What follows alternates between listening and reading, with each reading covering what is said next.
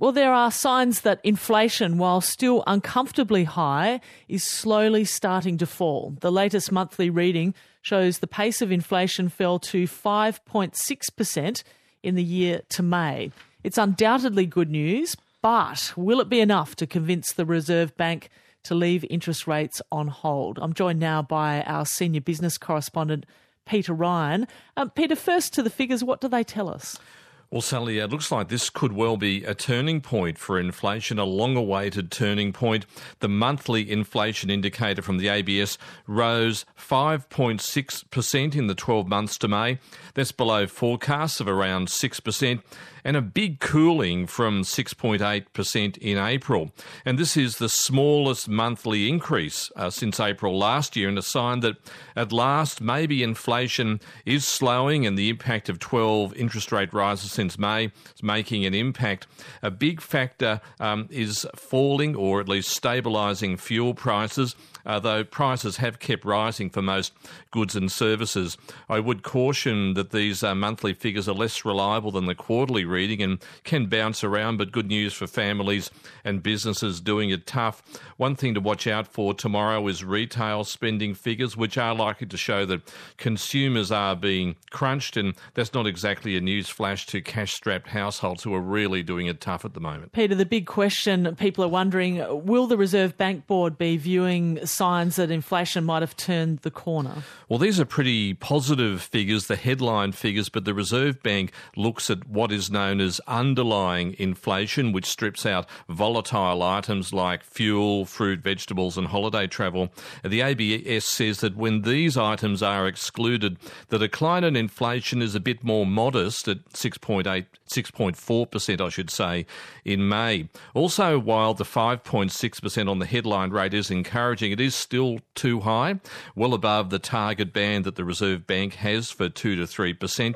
But there might be just enough leeway here for the RBA board to say that it's time to stand back and assess the impact of these aggressive rate rises when they meet next Tuesday, the July July the 4th, and maybe decide to pause at 4.1%.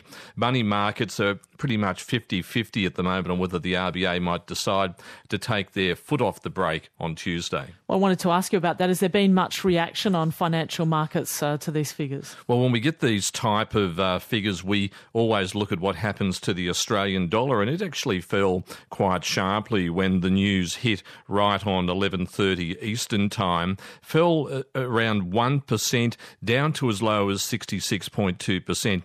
Now, this is on uh, bets that the Reserve Bank's aggressive rate hiking cycle is working to pull down inflation, and that will keep going, and that there's a chance that there will be more rate rises on the back burner. A big factor here is that uh, if uh, the rate rises stop, um, the risks of a recession could dwindle. But on the other hand, we had the Reserve Bank Deputy Governor Michelle Bullock say last week that she thinks uh, the jobless rate needs to get to 4.5%, so more people out of work to get inflation back down to that 2 to 3%. So uh, the Reserve Bank is certainly not giving any indication whatsoever that they want to take their foot off the brake. But as I mentioned earlier, this might be a sign that there might be a pause coming up.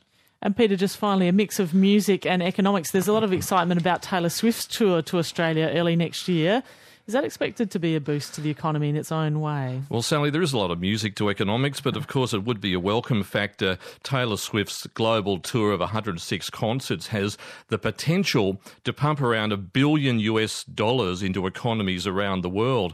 Uh, will it help here? Hard to say, but at least having a megastar like Taylor Swift tour Australia when the economy's under maximum pressure from the Reserve Bank certainly can't hurt.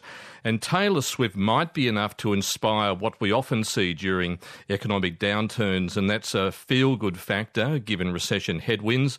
She might not be able to shake it off, but she could help some consumers and fans overcome subdued confidence and spend up on pricey tickets, factoring all of that into household budgets, but could be swings and roundabouts with Swifty spending on concert tickets replacing other spending.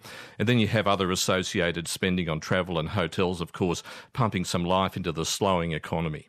That's Peter Ryan, our senior business correspondent.